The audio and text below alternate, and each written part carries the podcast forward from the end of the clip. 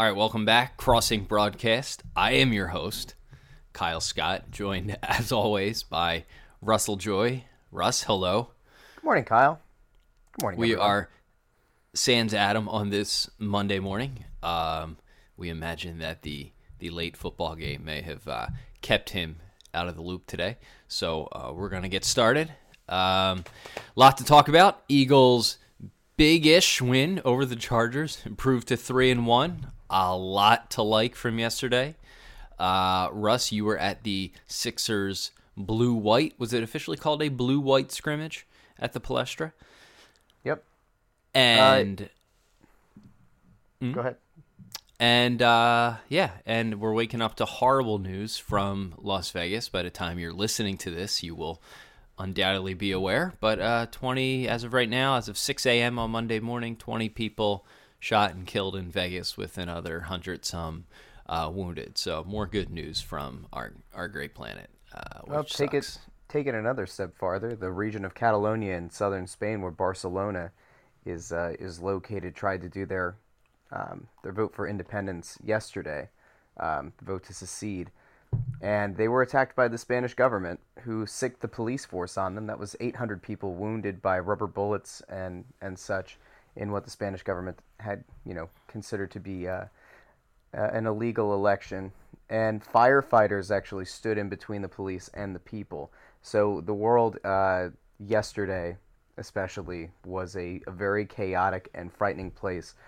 So um, yeah, some sports today, which is uh, you know with a little bit of a somber heart worldwide here, but um, the the Sixers game yesterday, the uh, the blue and white scrimmage, man, that the atmosphere of the Palestra. I'd never been to the Palestra before. I don't know how often. How many times do you think you've been down there? I assume plenty, right? Uh, yeah, for a lot of Nova games, yeah. So I'd never been there before. Um, it was a really, really cool place. I liked the, the atmosphere was pretty, pretty intense. Um, They said that, college game there. yeah. Well, they said that it was a sellout. So I had a, I had a few takeaways from yesterday. I thought they did a really good job. I forget the guy's name who does a lot of their social media stuff. He does the, uh, uh, a lot of player interviews, a lot of the stuff on their digital side. He, um, Christian Crosby. I think that's it. Yeah, that sounds about right. He did a really good job of hyping up the crowd. Um, the the Sixers flight team, that's usually I guess the guys that dunk, did not dunk at all yesterday. Uh, they threw out a lot of T-shirts, and you could argue that at least one of the guys had a more deeper, a, a more accurate deep ball than Carson Wentz. Um, but uh, ooh, sorry, sorry, I'm gonna duck. Early shot I'm- I'm- following a win. I'm gonna duck.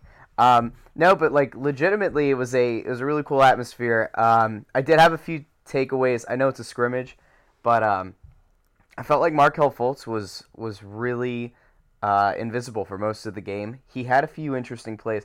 I'm starting to get a Vince Carter vibe off of Markelle Fultz, and what I mean by that is a guy who is so gifted uh, in in terms of his vision and, and what he wants to accomplish on the court that he ends up looking like he's not applying much effort. Uh, And all right, I knew you were going to. It's What? we haven't even played a No, listen- preseason game, and people are getting takey because No, I comes I'm, I'm giving naturally you. to I'm Fultz. telling you. No, I'm telling you what I saw. He he at, at little to no point really jumped off the page. Now, interestingly, Furkan Korkmaz, I don't. I think he missed one shot on the day, maybe two. Um, JJ Redick's quote on him was "Holy crap."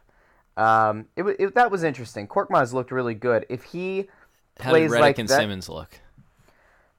Uh, Redick looked like a guy who's been there plenty of times. He, I think, in like the, the third period, they only they played three period, three 12 minute periods. They kept switching teams. Redick started to look more comfortable as as it went on.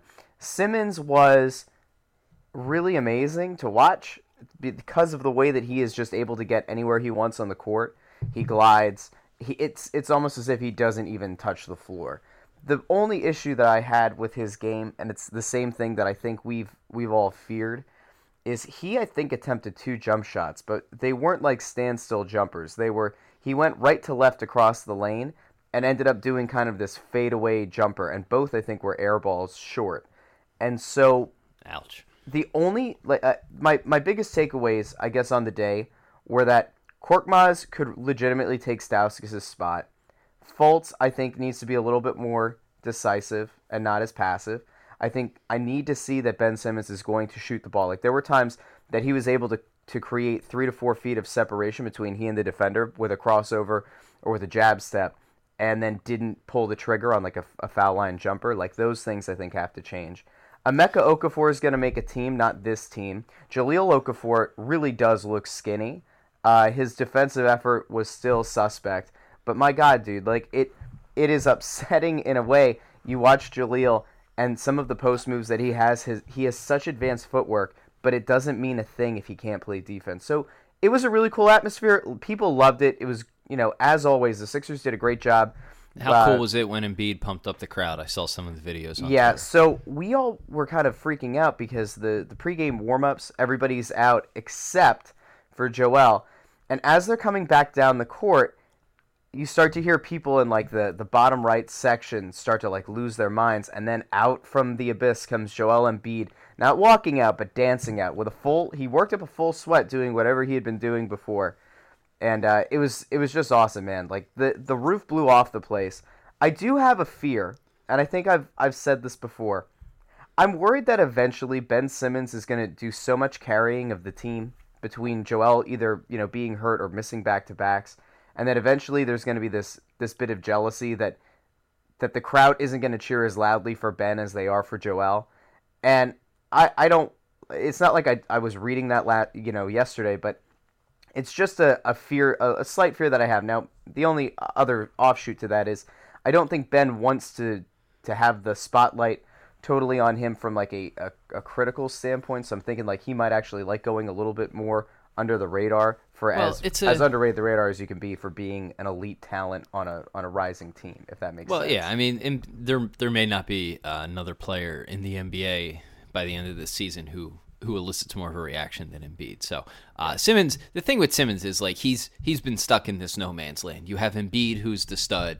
You have Fultz, who's the rookie overall number one. I already hate the way I already hate the Ben Simmons prima donna narrative. I'm preemptively hating the Fultz doesn't try hard narrative because I know that that is coming.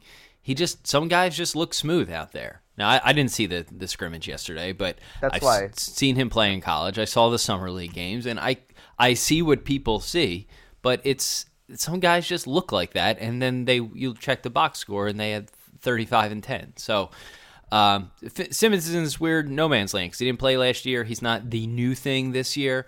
Uh, I think people forget how good he was in the summer league. So anyway, that's good to hear. It's crazy to watch him finish with his right hand. It's almost like naturally you know, people always make the there, there's that like the the narrative that he shoots with the wrong hand, but like when he's in close, he finishes with his right more often than not. So I don't know, man. Like it, it really was cool. I've been I've been hyping up Simmons and the way that they've been saying that he's been dominating the gym, and he really was a special guy to watch.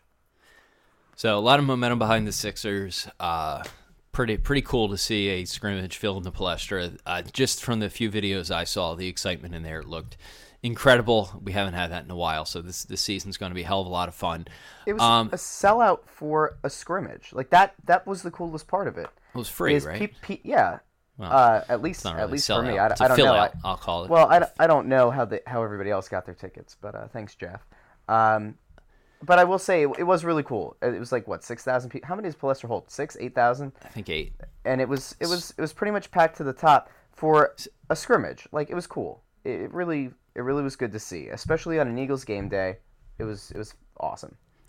So yeah, so let's get to the Eagles. Um, we this may we may have a team number two who uh, can uh, I, I, hate the phrase capture the hearts, um, but being three and three and one in this division, I'm not. Uh, like, look, I was the guy last year after they started three and zero oh who was like really excited and hedged that he was wrong about Doug Pederson and then had to eat that crow at the end of the year.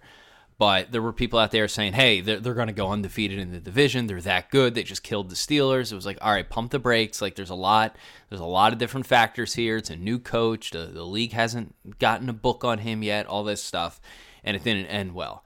I will say, though, the 3 of 1 this year, I, I feel a little bit better about than the 3 and 0 last year. Even though the competition hasn't been off the charts good, they've looked pretty solid. The defense looks Um, you know, they could be softed spots, but overall, they are a more well rounded team, and what they're doing this year feels less fluky. I don't know if, you know, they're as good as the record would indicate, but I was very impressed with the win yesterday. Watched it again last night, um, condensed version of the game, second time, trying to find holes as I normally do. And I thought that was a good, solid end to end effort. Offense, defense, special teams. Areas to improve everywhere, with the exception of special team. Actually, areas to improve everywhere. But overall, pretty good road win in what was a home game, weird environment. Um, Russ, your thoughts? Yeah, um, there there is no other way to put it than the Chargers have been an absolute failure since moving to Los Angeles. Um, I well, remember it's been three three games. Like let's you know four games. All right. Well, what I mean by that, Kyle, is that they have had a very hard time drumming up interest in their team. I think it was last week they didn't even do the player introductions because they were afraid. It was last week or two weeks ago. They were so worried that the other team, I think, I don't remember who it was, um, we're going to have more cheers for the opposition, so they didn't even do player intros. And then, by all accounts, yesterday the Chargers were booed more than, than they were cheered uh, in pregame warmups. It sounded like I, I, listened to part of the game on the radio. I was doing a lot of driving around and coming back from the Sixers scrimmage. Uh, it sounded like an Eagles home game, and so the the Chargers are just like in a weird place, man. Like they're playing in the LA Galaxy Stadium that seats like 23, 24,000 people, which is half of what the the next smallest stadium being played in the NFL is and they have been like it was on your site they were putting tarps over the top section like that's the thing that you would see when a soccer team is playing in a football stadium in most cases so like it's just weird and it's like a surreal thing to see uh, the eagles game itself I, let me hold on before we what? before we move on from that uh, it's probably worth pointing out that the league um, i can't like I can't imagine that the league finds this to be a sustainable solution. You have two teams. LA is notoriously mm, it's not a bad sports city, but it's notoriously nonchalant about its teams. So now you're taking two outside teams and trying to inject them into a into a town that is ordinarily distracted anyways during a time when people are even more distracted than they ever have been before. And you're not only bringing one but you're bringing two teams. And both thus far in their handful of home games it has looked like an absolute farce on television. Um, i just can't I can't foresee how this is a sustainable solution, how it's a good thing for the league. Like every, uh, with the exception of a couple of random games and teams here and there, the one thing you could count on with an NFL game is you turn the game on and there's a massive stadium filled with people. And regardless of how awful the product is and, or how awful a particular team is, you have a, you, you have a, a full crowd. And to see the sport like that, I mean, it looked I'd like to hear from people who were there. There were so many Eagles fans there. I'm sure someone listening was there. How weird was that? I know the beat guys were tweeting about it, but like that had to be such an odd thing to see an NFL game in that environment. It just looked and felt so amateurish. You have soccer lines on the field, like you are the B sport in the stadium. That that's embarrassing. And you couldn't even sell out the stadium. The yeah, it's, it's super embarrassing for the league. And I, not I only can you not sell wonder, it out, half the people there were Eagles fans. Incredible. I actually, yeah, that's exactly the point. Like, I, I do wonder, out of the the abysmal number of people who were there, how many were actually Chargers fans. Um, on a positive note, if you're a Chargers fan, at least you know that uh, you know you can just choose any game to go to, and there will be a seat available for you. So that's kind of nice.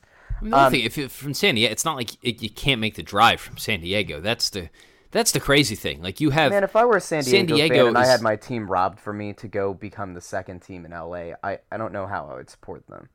That's like, true, but you, like, do you want to fill? Like, I could, I would support them from afar. I'd watch them on TV. Like, why am I going to go pay money to fill it? You know, to fill in owners' pockets that that ripped my team away. You know what I mean? Like I, I think there's probably a little bit of that backlash as well. I guess. But I'm just thinking like where I live relative to Lincoln Financial Field is probably further or as far as most Chargers fans live from LA. So it's like it's not an unsustainable thing and it's kind of crazy that I guess they all gave up because you have you know Eagles fans who flew across the country, and you know I mean that's a great road trip spot in late September. It's the perfect time of year for that, but uh, really impressive for all those people out there. Anyway, now, the be, game. Be Let's, honest when yeah. when when you saw the inactives come across, we had the the thought, the feeling that Fletcher Cox was going to be out. Um, we knew obviously Darby was out, Jaylen Watkins was out, and they scratched Seumalo, which was interesting. when you saw that Cox was officially out, did you have a panic moment? Did you expect the defense to collapse as as much as we had kind of said it, it very likely could? Were you how did you feel about the defensive effort? Just overall. Like I um, I, I definitely didn't expect them to get much of a rush. Um, and I thought that they were going to miss Cox a lot more. I, I do think they missed him quite a bit. Like I think they could have had a field day on Philip Rivers holding the ball for too long, but you know, like okay. the, the, the, game plan changes, and I think Jim Schwartz did a, a pretty solid job of, of mixing up, you know, what I think they would typically have to do. Uh, yeah, I mean, so I if the de- uh, the defense played well. I mean, the Chargers. Who knows what the Chargers are going to be this year? Uh, they held what could be a big play dynamic offense in check um, for most of the game if there's one weakness, and I hate to even start with this because I thought it was such a good all, all around effort, it's the Eagles, and this is certainly hurt by Cox not being there, not getting quite the amount of pressure, but it's their ability to give up a big play at bad moments. So, like, you go back to the Chiefs game and the Kareem Hunt run. Uh, you go back to the Giants game and the Sterling Shepard snapping off the 50 to 60 yard play. You go back yesterday, what was it, Keenan Allen twice? There was there was probably three big plays in the second half where the Chargers picked up at least 40 yards in chunks. And all of those plays have almost or have been backbreakers. I can't remember if there was one in the Redskins game. I don't think there was. And they've all almost or did cost the Eagles a game. And I feel like – those things happen in the NFL and it's easy. I feel like as Eagles fans, we see things that happen every week in football and we overreact to them. We're like, oh my God, this guy should be fired. It's a horrible decision. It was a horrible play. He can't catch. He should. Watch, watch Red Zone sometime. There's some really bad football. Like there is some frustratingly horrible decisions, horrible plays, bad things happen to good players. Like this is a mediocre league with a ton of parity. Uh, that said, while big plays happen all the time, the Eagles do seem to give them up in really bad spots, and they almost or have the ability to come close to tainting an otherwise really good, really solid effort. Uh, that you know defensively they put together. I mean, they are tough to deal with, even though the corners could be a little bit soft, even though the tackling at times could be a little bit wishy washy. They generally speaking put pressure on the quarterback. I would say the corners thus far, especially without Ronald Darby, have played uh, above what we expected from them. The linebackers have been good, they're deep. Uh, overall, just good schemes from Jim Schwartz. Um, you know, but then they give up these one or two backbreakers, and, and you know it's a it's a tough spot. Um, on the yeah, flip I mean, side, like, it yeah. Well, I mean, the the only I guess coming back to Cox for a second, like Beau Allen came in, and he had one or two sacks on the day. Chris Long, you know, did a pretty decent job, had a sack. It was Derek Barnett, I believe, right, who forced the fumble in the first half. Like they they did get guys to step up, which was which I think was at least somewhat encouraging, especially a guy like Barnett that's you know a rookie that that we don't really know all that much of what to expect from. I would have to go back and check uh, the tape and run this by a more of a football guy than me. Um, there were two plays where it looked like Derek Barnett was completely lost on the field. Uh, one, he was lining up on the outside, and it looked like he was confused as to whether he should be rushing or pulling out to the flat in coverage. Uh, and there was another play where he wound up just in coverage on, I forget if it was Inman, one of the wide receivers from the Chargers. Barnett was the guy in coverage, and he was chasing him down on a slant across the field. And the guys I was watching the game with were like, "Was that was that Barnett out in coverage?" Um, I can't imagine that's how the, those plays were drawn up. Maybe maybe I'm wrong. Um, but one, he looked very confused at the line as the Chargers were snapping the ball. And then another time he was out in coverage. Again, not sure if that was intentional or a last minute panic decision. Um, I'm guessing, though, those are the sorts of rookie things they are trying to work through. I'm going to try and find the videos and GIFs and put them on the website today because it looked a little bit weird. Um, the the thing about the big plays, and I think this offensively is what was impressive most to me yesterday. Like we're what are we twenty minutes in here? We should probably mention that LeGarrette Blunt was absolutely fantastic and by far the player of the game.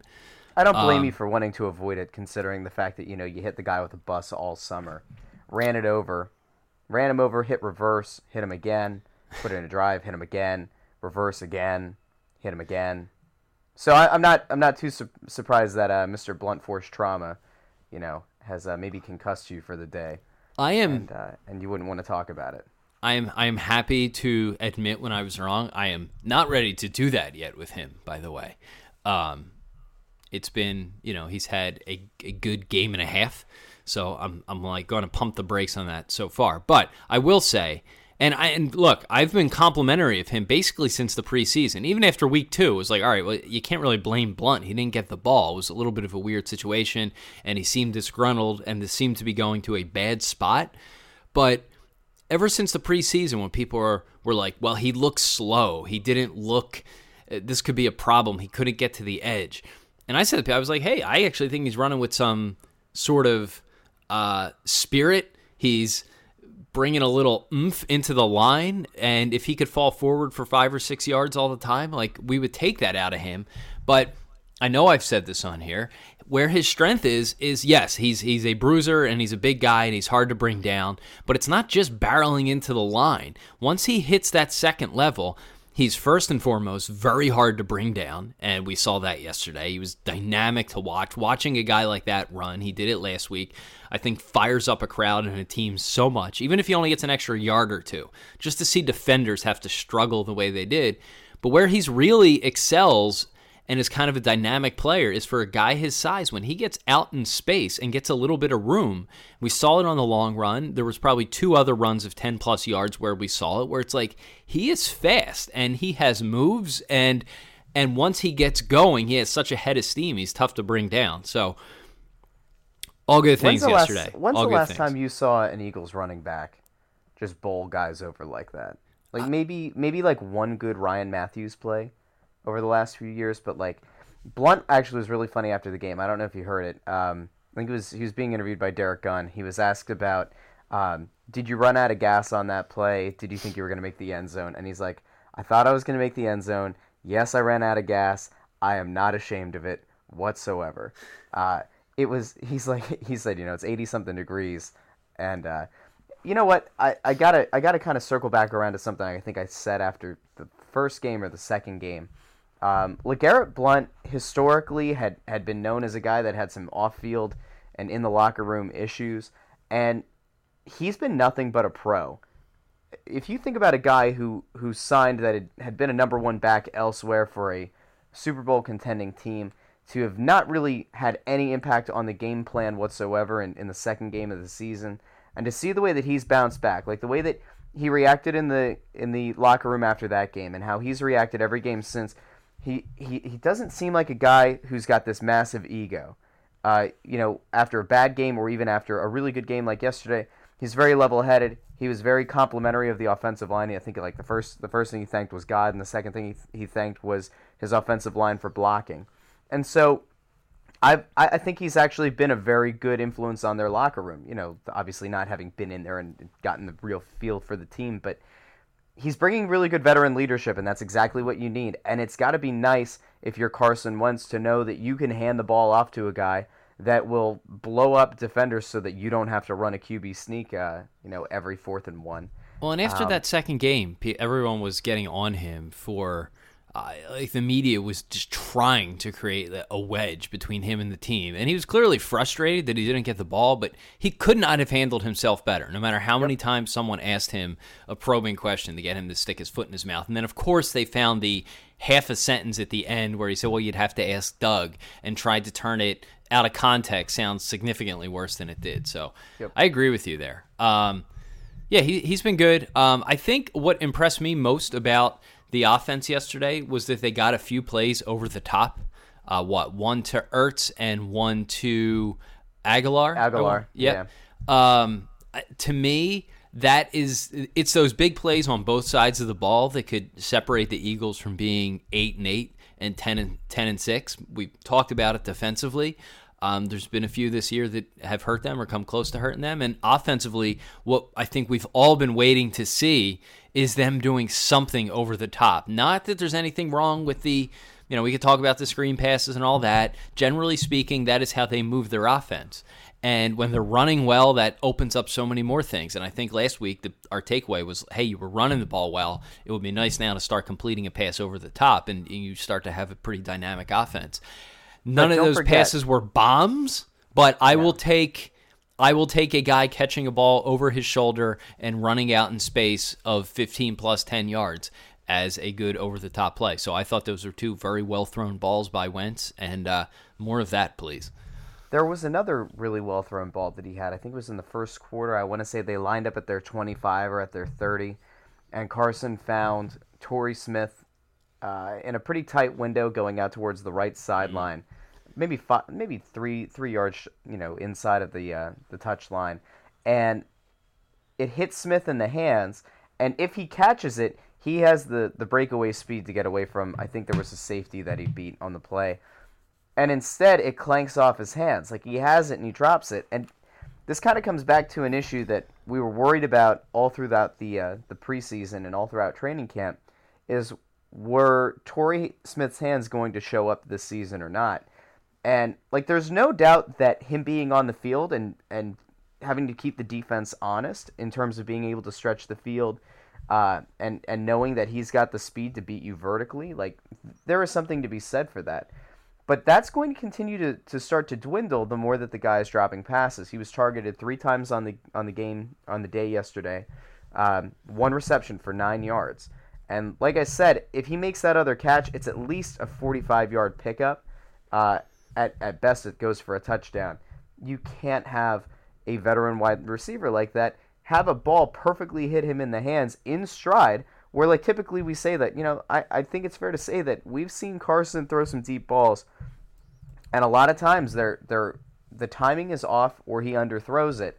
This is a, a, a moment where it wasn't really you know an arcing deep ball. I think it was more of a, a bit of a laser beam. But I think know, the, we're beginning to holds. see. Yeah, I think we're beginning to see why Torrey Smith is such you know has a tenuous NFL career.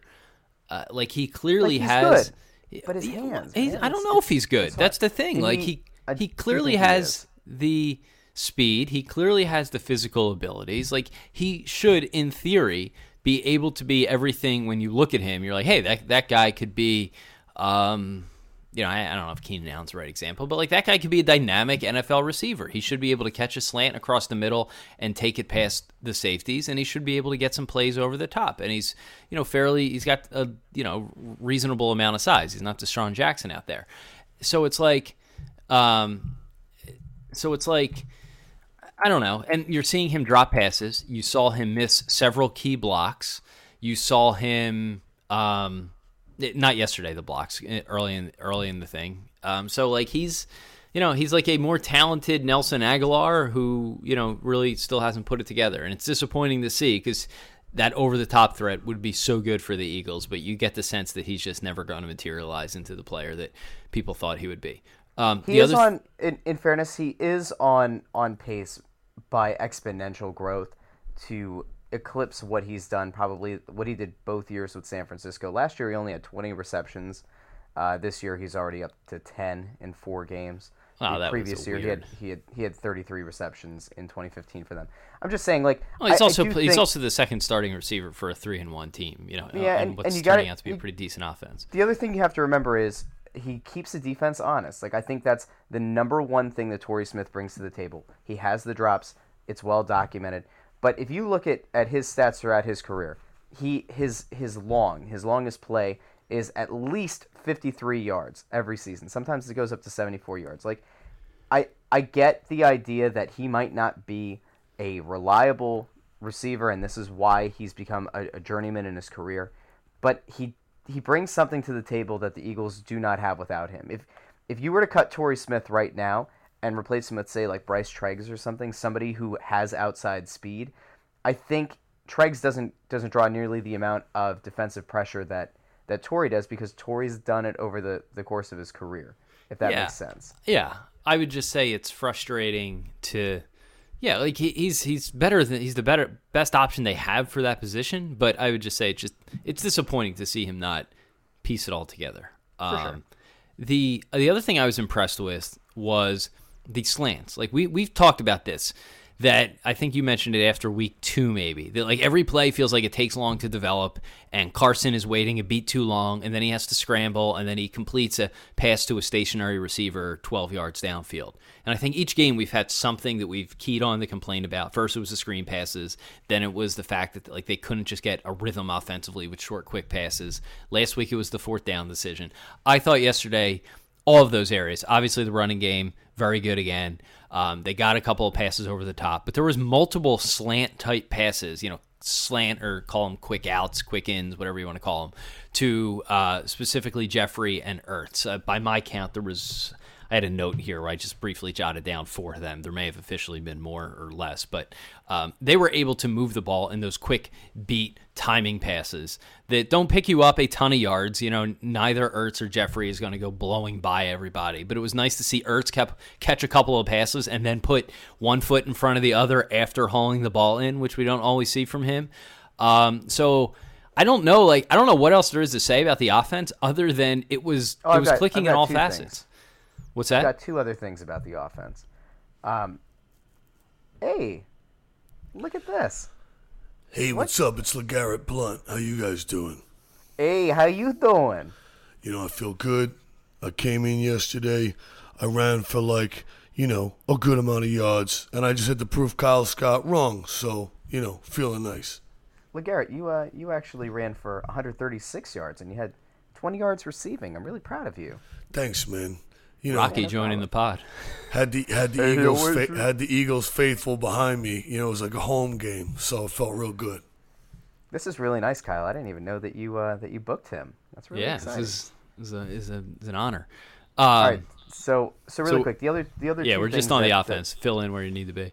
The the only other two things that I, I, I had as takeaways is that I said last week that I'm still a little bit concerned that they're not able to get Alshon Jeffery the ball. Um, he had 29 yards on the day uh, six targets, three receptions. He did have a touchdown. Um, I think it is time that we we maybe officially say that Zach Ertz has had his breakout season. Uh, like this is this is not another annual warning shot. Like I think it is legit. He led the team again in targets. He's making the most of his opportunities. He's got pretty sure hands. He had the longest reception on the day at 38 yards. He averaged 16 which was not the longest uh, average reception, but like the guy's become the number one weapon on the offense. Uh, and so if it is going to be that Alshon Jeffery is going to be blanketed all game by the opposing team's best corner, and that gives you mismatches, and that leads to Ertz, you know, getting first downs and such, then uh, I, I guess you can't complain, right? No, and he's been, um, you know, it, it's not that he hasn't shown the ability; it's just that he hasn't done that early in the season. And I think Jim McCormick wrote the piece for us before week one. Like he, all the things are working in his favor. Second year in a row with the quarterback, doesn't come into the season injured. Like everything's pointing in the direction of him. Um, just being the guy we think he could be. And I wouldn't say he's breaking out. I mean, when you know we see a hundred yard, two touchdown game, you'd be like, wow. Um, five receptions, eighty one yards is is perfect from your tight end. Um, another thing that's impressive looking at the box score, you have four guys with long plays of over twenty yards. Uh, two of them over 30 yards. Both uh, Blunt, Smallwood, Agholor, and Ertz all had plays over 20.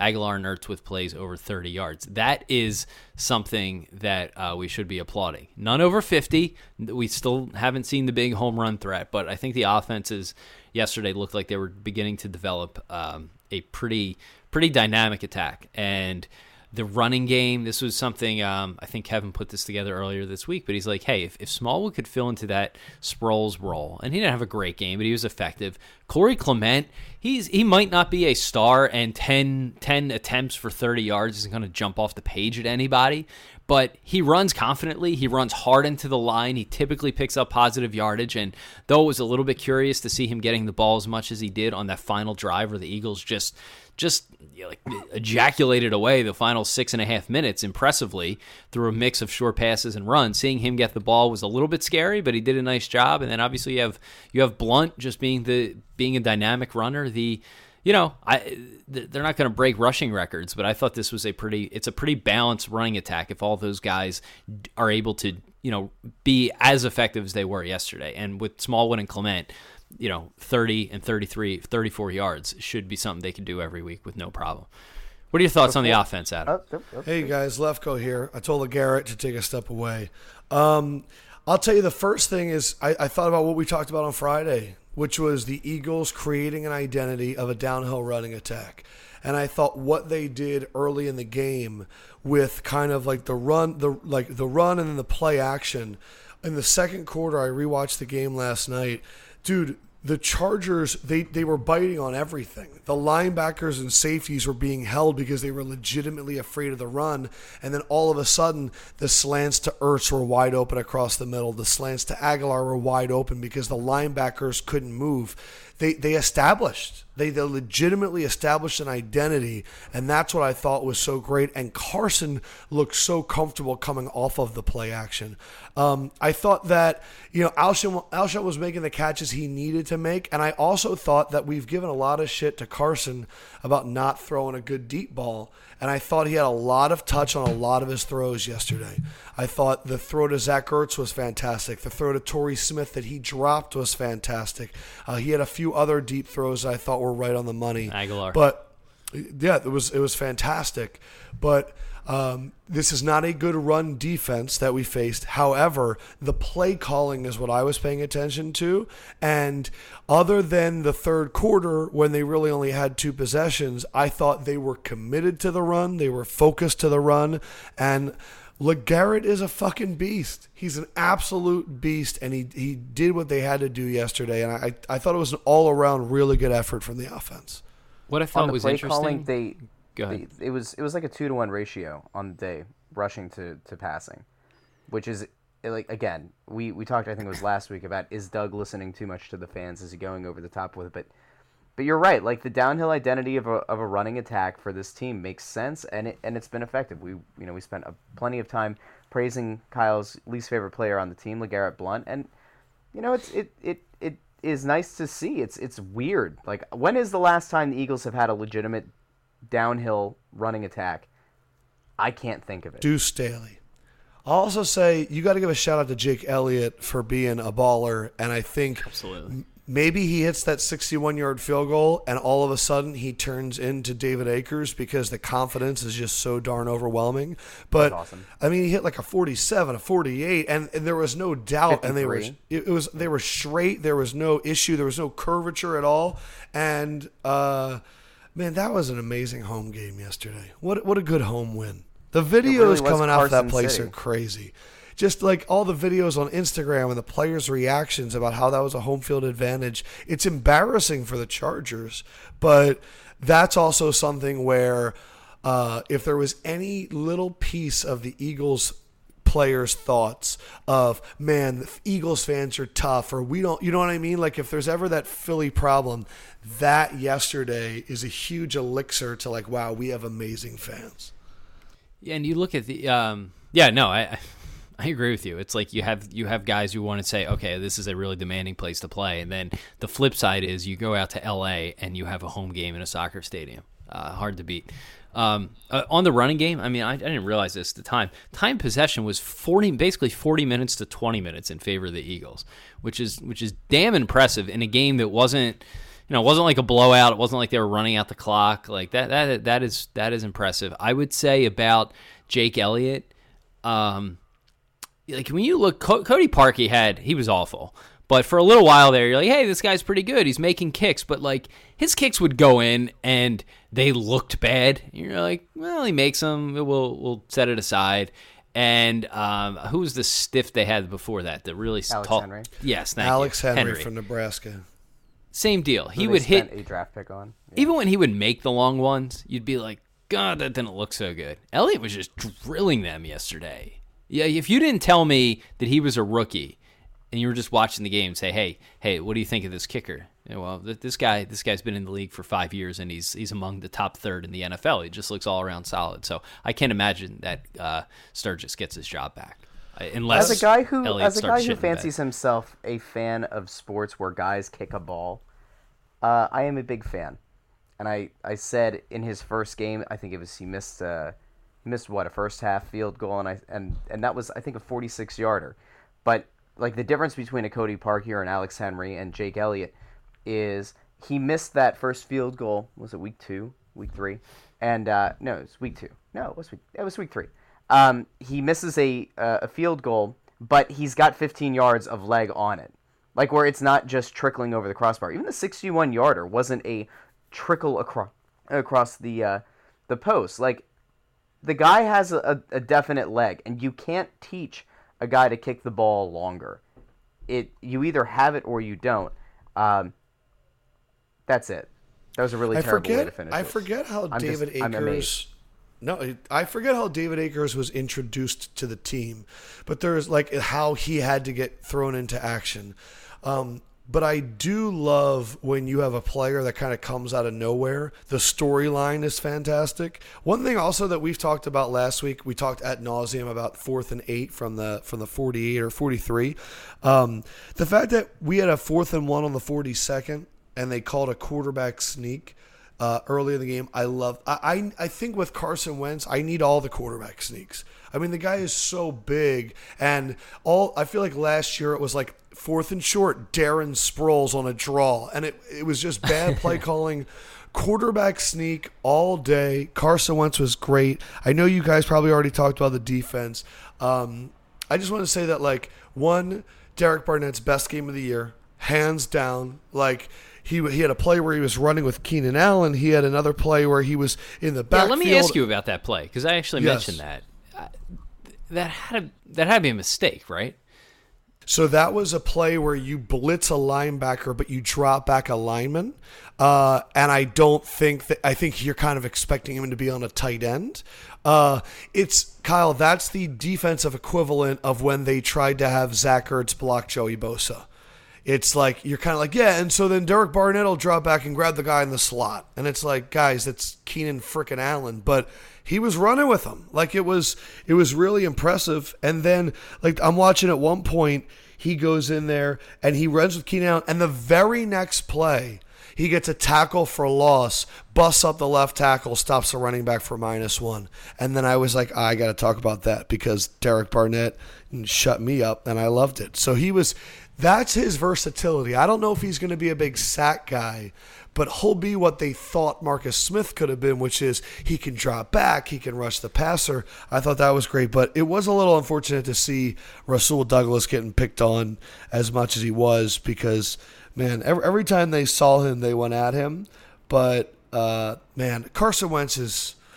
whew, we got ourselves a quarterback, and the, the the Carson Wentz Jared Goff competition is officially on. Like Goff looked great yesterday, and I know they play each other later in the year, but Goff versus Wentz is officially going to be a legitimate head-to-head title bout. The thing that Well, go ahead. like yeah, it's my last one because I got to go. Um, the the thing that I was the most concerned about over the uh, the course of the offseason, especially after the Jordan Matthews trade, was we talked about who's going to be a reliable guy, who's going to be the go to on on uh, trying to get a first down reception. And as of right now, it's Zach Ertz by a, a little bit of a margin. He's got 17 first down receptions. Alshon Jeffery's got 12 if if both of those guys keep the pace up, they both would have eclipsed the last the last season's top first down receiver. Um, it it is it, I, it's like I said, Zach Ertz in in this uh, this season of you know season what six or seven of breakout. No, it's not that long. Um, it's Yeah, it's wait, just it's awesome. five. It's awesome. To, it's awesome to see that. It feels like it's been six or seven. Uh, it it is awesome to see that the guy that you spent the most money to bring in here, Alshon, and the guy that you've been hoping to have a breakout season in Zach Ertz, are the guys that are, are by far leading the team in first down receptions, and that All right, now wait, I got to hold you honest here because two- two, two two weeks in a row you've shit on Alshon, and now you're complimenting him. So No, I'm you, not. you you gotta choose a lane No, here. What? Wait. no, I'm not crapping on Alshon. What? Like no, ten minutes I ago, said- you said it would be nice to, for them to get the ball to Alshon more, and now it you're would be. complimenting him. I'm not saying. Am I saying it's his fault? No. Okay. I'm saying I'm saying I'm glad that he is a reliable first down option. I'm also saying that I'm disappointed that they're not able to get him the ball. Fair. That's not me crapping on him. I'm not saying that Alshon is incapable of getting open. I'm saying I would like to see Doug be able to design a game plan where you're able to get him the ball in space. Yeah, the only thing I'm I- disappointed in are not Alshon right now exclusive. is the only thing I'd like to see out of Alshon, and I'm, I'm sure you guys agree with me. I'm still waiting for the oh shit, Alshon just mossed somebody and like he took the ball away and out Yes. jumped it. Like I'm still waiting for one of the that's why you pay him the big bucks money. Like he's made the catch last week to set the field goal was great. He's super reliable, which is very nice. I just want the oh shit play. I'm waiting. he's isn't had a few of those to happen opportunities in the red too. zone? He's Like, had a few supposed to be a opportunities where the ball has come his way. Uh, there was one yesterday. There's been like one every game where it was a, it was a tough ball and he would have had to reach around the other guy's helmet. And I don't know. It may have hit a helmet yesterday. I didn't see the replay, but he's had those chances. And yeah, you're not going to catch that more than fifty percent of the time. But I'm with you, Adam. Like I'm waiting for I'm waiting for the he went up and got that with one arm sort of play. And I don't you know it's going to come, but it, it would be nice to have seen it uh, four weeks into the season. How great was the Philip Rivers uh, like mini temper tantrum yesterday? That was so great. He like shook and he like his mouthpiece came out and he's yelling at his offensive coordinator. Oh God, He It seriously looked like, to make a comparison, it looked like TJ McConnell had a, a ball deflect out and, and the call went against him in the scrimmage, and he legitimately did a jump up and land on both feet at the same time in the ref's face, like my two year old if I say no ice cream. Um, better question is who is going to have a longer tenure at this point? Philip Rivers with the Chargers or Pete Mackanin with the Phillies? I'll hang up and listen. Uh, we're not going to Pete See you, Buchanan yet. I still gotta see. Um, yeah, I, I think uh, the Rivers. I saw people tweeting last night about Rivers, um, that like he he just never quite got it. And when you look on the field at Carson Wentz, and then you look at Rivers' demeanor. Now, like every every quarterback gets mad on the field from time to time, but there's a I think there's a level that you don't go past before you start showing up your coach and losing, you know, having your team lose confidence around you. And Rivers does this a lot, where he looks flustered on the field, where he looks pissed off. And you know you're never getting that from Carson Wentz, and I think that is one of the things that has kept Rivers back from being a great quarterback. He's always been just good enough to frustrate you in the fact that he's not better. I feel like, and that was that was fun to watch. I don't know what happened there because he was mad earlier. There was a play like three plays earlier where you could tell he was pissed off at something, uh, and whatever whatever happened there just put him over the edge. I think what kills him is he had Mike McCoy as his coach for the last few years, who's right now the offensive coordinator for Denver. And that's why people are like, man, Denver's offense looks better. Offensive coordinators matter. Like they're so big. So he had this connection with Mike McCoy where the plays would come in at a certain time and he'd feel comfortable. Yesterday, all the freakouts that I saw looked because they weren't getting the play in in time. And the plays they were getting in, he didn't like because now his offensive coordinator is the much celebrated Ken Whisenhunt, who I think is very overrated. But uh, yeah, it's just you know, it's a guy at the end of his career. He's been doing it his way for so long, and then all of a sudden, new guy comes in, he's freaking out, and I, man, and then I bet you he had to look over at Carson and be like, man, that's the newer, more improved version of me, and that had to eat at him. But man, wait, so so what, what did you think overall? Like, were you surprised? Were you happy? Like, what was your take on the game overall? Yeah, I thought it was. I thought it was a great end-to-end effort. Like offensively, I said the Russ, if- you know, and, and obviously people listening, but they had the uh, the running game was clicking on all cylinders. You had every guy doing his role, and you know, Smallwood and Clement weren't playing above their means. They were doing what we think they could be capable of on a weekly basis. Blunt probably will, well, is going to regress, but that's okay. He's not, you know, you're not going to get 130 some yards out of him every day, and that's fine.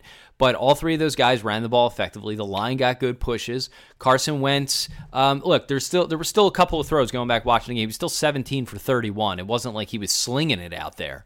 Uh, but uh, he's pull, first of all his ability to evade pressure effectively, even when nothing happens with the play, to evade the initial rough rush is very impressive.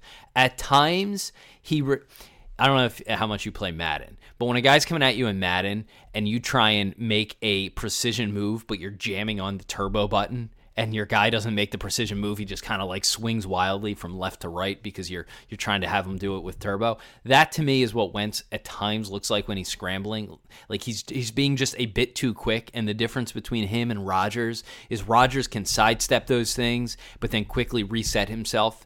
And at the moment, Wentz still kind of struggles to get his feet back under him. I think that will come with time as you get a little bit more experience. But his ability to avoid the initial rush, they had the quick slant passes that we talked about. They hit a couple of the over the top balls. I wouldn't call them the home run balls yet, but they had three big plays on the day, one of which was a blunt run, two of which were passes. Offensively, they look good. Defensively, very solid.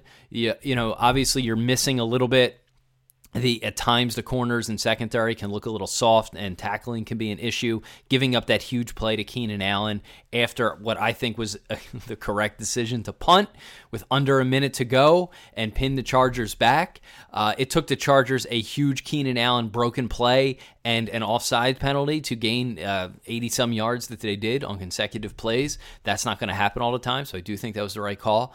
Um, I said this to Russ. The only thing about the defense is they they come very close each week to souring a really good effort with an inopportune big play, the Kareem Hunt play, the Sterling Shepard play, a couple of the plays yesterday to Keenan Allen. And it's like when you watch the game back, it's like this this defense is really good 85% of the time.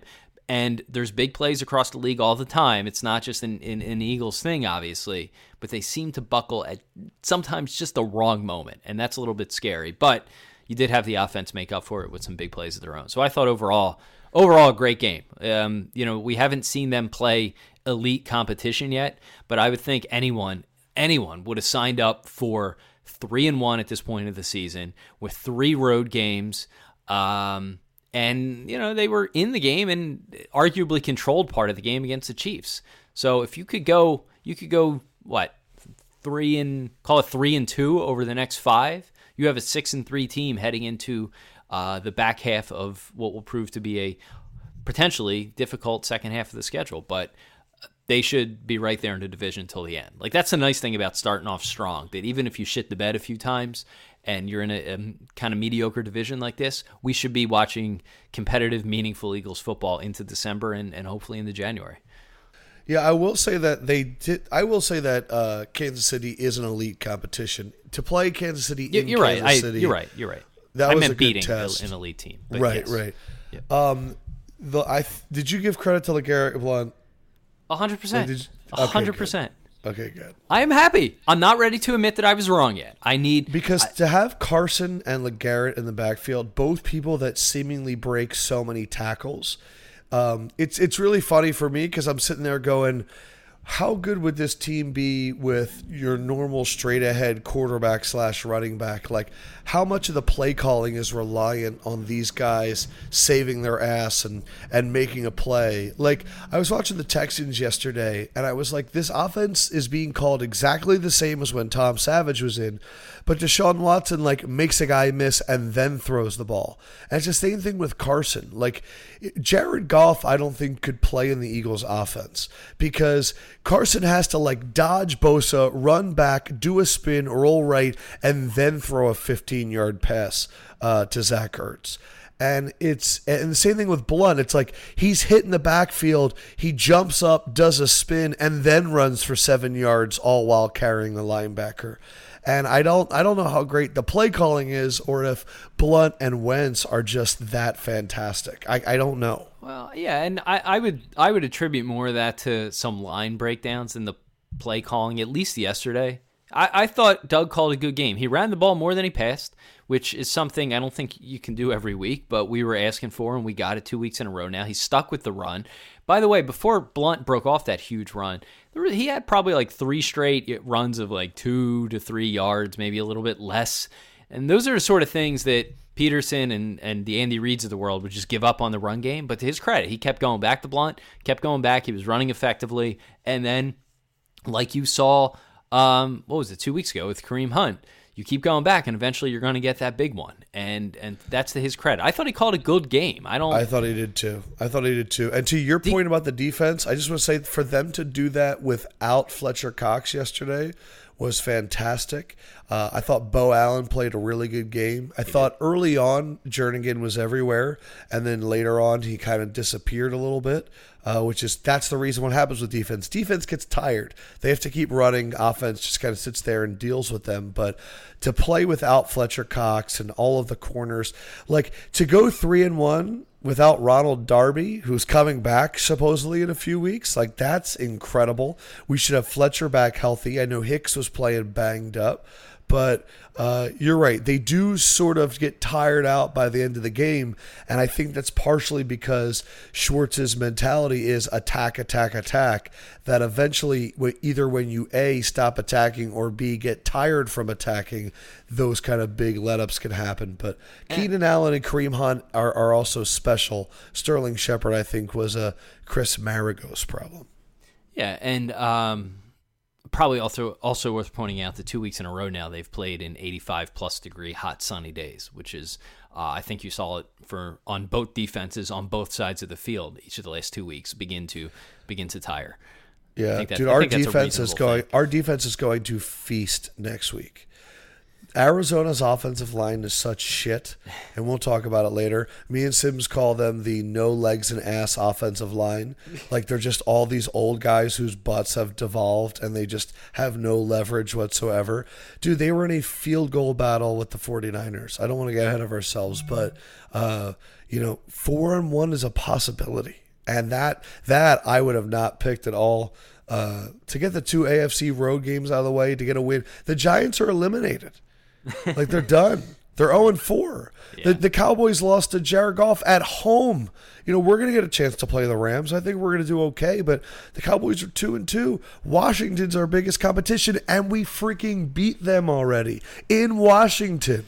It's a good situation to be in. It's really. a great spot. 2 0 in the division. You got the road win against a team that could be the most competitive with you. I'm with you. Uh, I mean, look, there's so much parity in the in the NFL. You watch I mean, just just watching the league, there's a lot of bad football. I mean, the Patriots lose at home. The Patriots are two and two. There is this is such a just a generally mediocre league, and this is why maybe we mentioned this on Friday. I hate the schedule things back in the spring because no one sees the Eagles starting with three of their first four games on the road, coming out of that three and one. It's it's really darn impressive. Um, two quick points um, on the play on the play calling. The only thing I had a problem with yesterday, and I'm not trying to nitpick here, but I was I was watching it with my uh, my neighbor and a couple of his a couple of his buddies, and we were remarking how well after Blunt broke off that big run, he was clearly gassed. He even said as much after the game, and then he's still out there.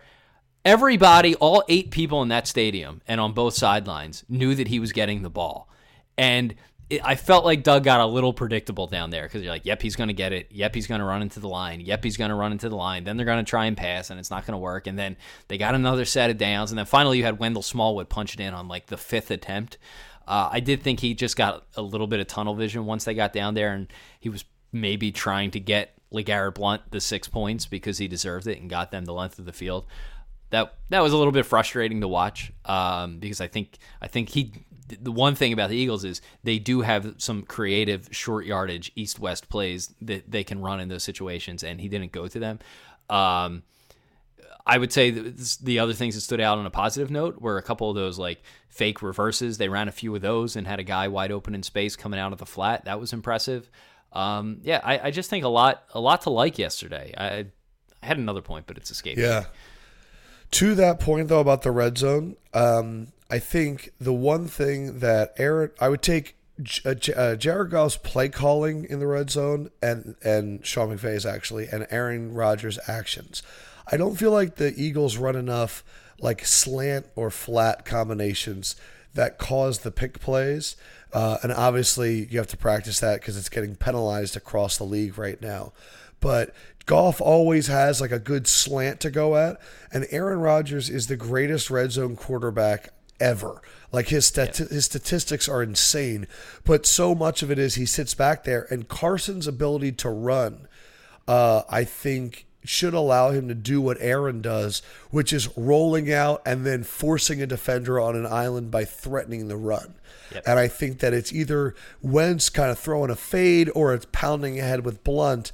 And I'm just like yesterday, I know exactly what sequence we are talking about that led to the Wendell Smallwood touchdown. It was run right, run left, run up the middle, run right. And like all the penalties kept extending it. But, um, they I do think they need a little bit more creativity down there. Uh, but at the same point, you know, when you just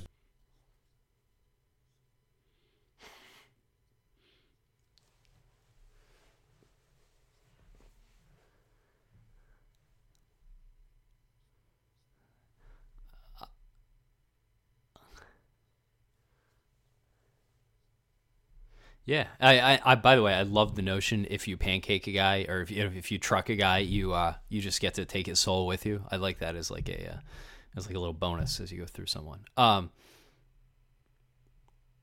I.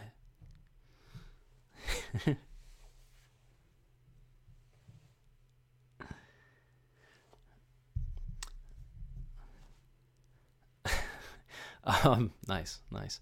Um, the, the thing, uh, while we're nitpicking the the play calling down there, I will say, and you know, this is to your point about, hey, where would the Eagles be without Carson Wentz evading pressure, without Blunt taking guys on his back? I'll say this about every Doug Pederson game for the most part over a year and a quarter, it is now. They always find a way. Like this team is never. I, I can't think of how many games have they really even been blown out, and that doesn't happen a lot in the NFL. But the, even in the games they lost last year, I mean, they were on the flip side of being nine and seven with a couple of maddening in-game calls that could have gone the other way. But generally, as a schemer, like I think Doug is at his best when he's scheming. I still worry big time about him costing the Eagles games with questionable fourth down decisions or play calls at bad times. But generally speaking, I think where he excels. Uh, you probably hear my dog. Where he excels as a coach is is in his scheme because it differs every game. Uh, we've seen four different plans of attacks through four games this year. All of them have had some level of success, some more than others. But I'm always amazed and I don't know if it's a good thing or bad thing, but regardless of how they got there, I'm always amazed when the Eagles get down to the 10 yard line. I've said this a bunch of times. It's like, how did we get here? Sometimes you see the over the top plays like we saw yesterday, but more often than not, it's Dinkin and Duncan, east and west. It's a, it's a slant route. They've been using the running game lately, and it, it's beginning to look a little bit more dynamic and effective. But I would just say, generally speaking, whatever he does, he seems to take the weapons that he has and constructs something that gets them scores and keeps them in the game. And I know people rag on me for always going back to Villanova. My first three years there was 01 through 04, and they were not good. They were NIT teams each of those years, and yet they played, you know, top five competition in the Big East. I remember one game they had guys suspended for this goofy phone card scandal, which, in hindsight, looking back on everything Rick Pitino's done, was nothing. Um, but they were playing with walk ons against number two Pitt at the end of the year. Most of their guys were in suits on the bench, and Villanova was awful. They were like a 500 team, and they ground it down to a two point game with like 30 seconds to go. And they did that multiple times in years when they did not have their top 25 team. And I was always marveled at like Jay Wright's ability to just sort of extract and keep games close, ugly. And what I'll say about Doug Pederson is yesterday wasn't ugly, but for almost every game here, he has somehow managed whatever he had on offense to like I, I don't know, like get get in the scoring position frequently and the regardless of how they do it. So I don't know if it's a fluke that oh well Wentz is evading pressure and you need blunt shredding blockers. That wasn't the case last year. They were just dink and dunk their way, and next thing you know, you look up and they're on the eight yard line. It's it's hard to verbalize that, but it's I'm impressed that they're always able to seem to extract something out of whatever it is he has to work with, and it seems like he can offset the Sproles loss just by some sort of ingenuity, and that I think is if there's a plus side to him as a head coach, to me that's where it is, and that's that's where I'll compliment him.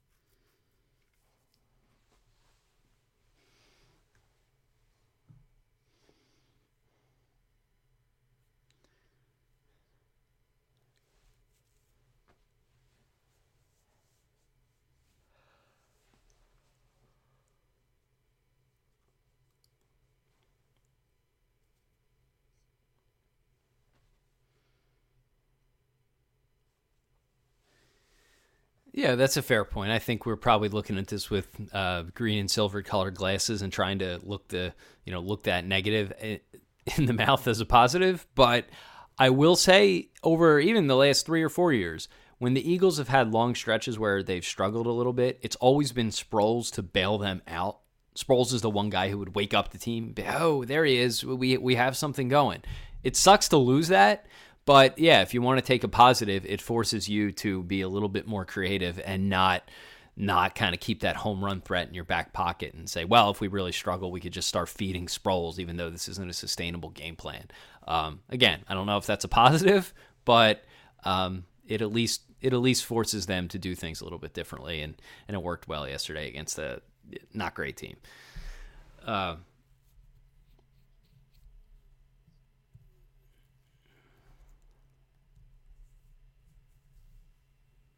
he was, he was, yeah.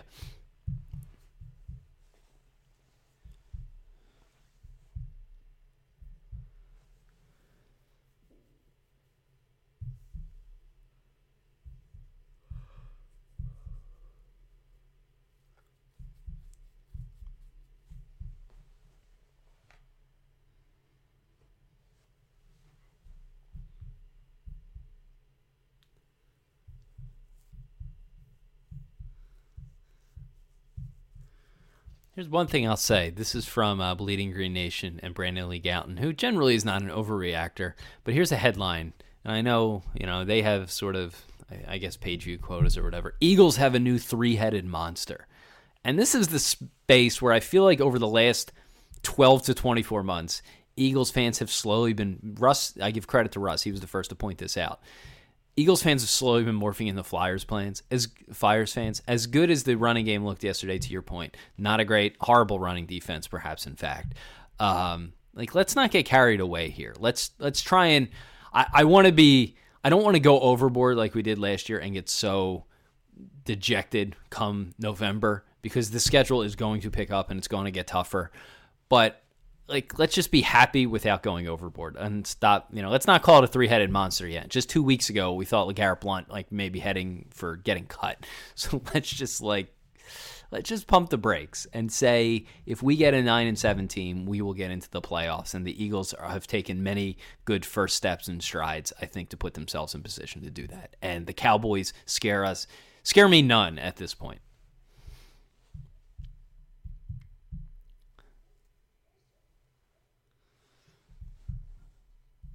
Yes. And that hurt them. That hurt them.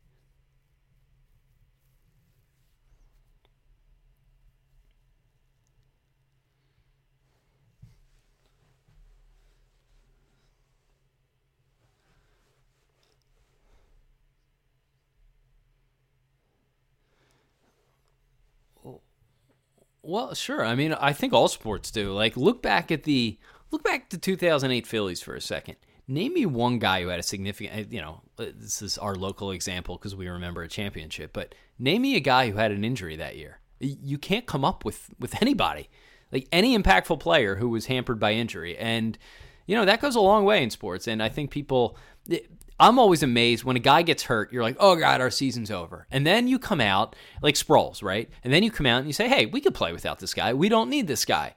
But then you forget at the end of the season when you lose in the first round of the playoffs, any sport. I'm not using Sproles as a specific example. You lose, and you kind of forget that, oh yeah, had we had that guy, that could have made a difference here.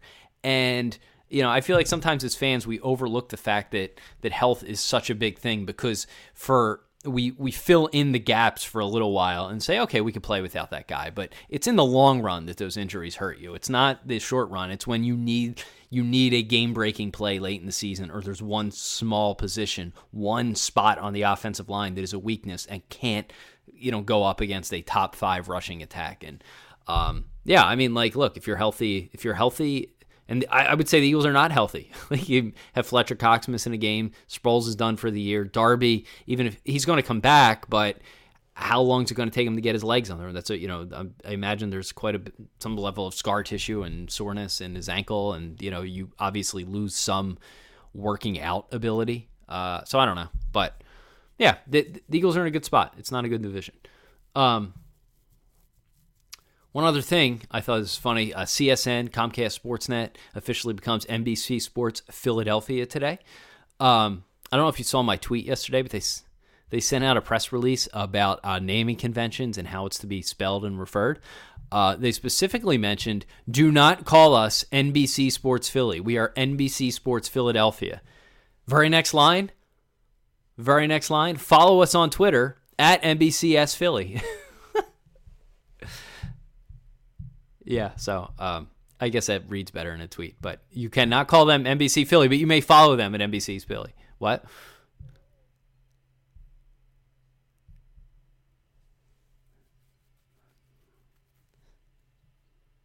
Well, it's the same. Yeah.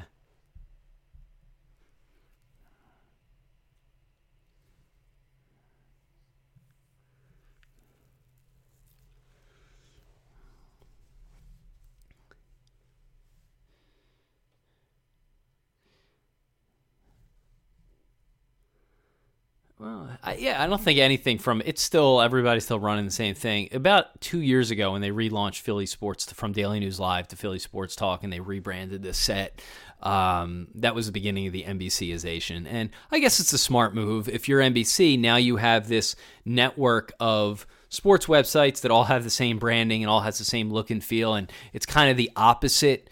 Whereas ESPN started as a national thing, and you know they don't have local uh, cable broadcasters. They have local verticals and local reporters and stuff. I think NBC's kind of doing it the opposite way. It's like, hey, we have this, we own now this network of, of regional sports networks. They're not in every city, but they're in most of the big ones. And we can, um, you know, just rebrand them and, and use all our resources across the platforms. It makes sense, but there's a lot of peacocks there. There's just a lot of peacocks. And I do feel like it loses. It, it,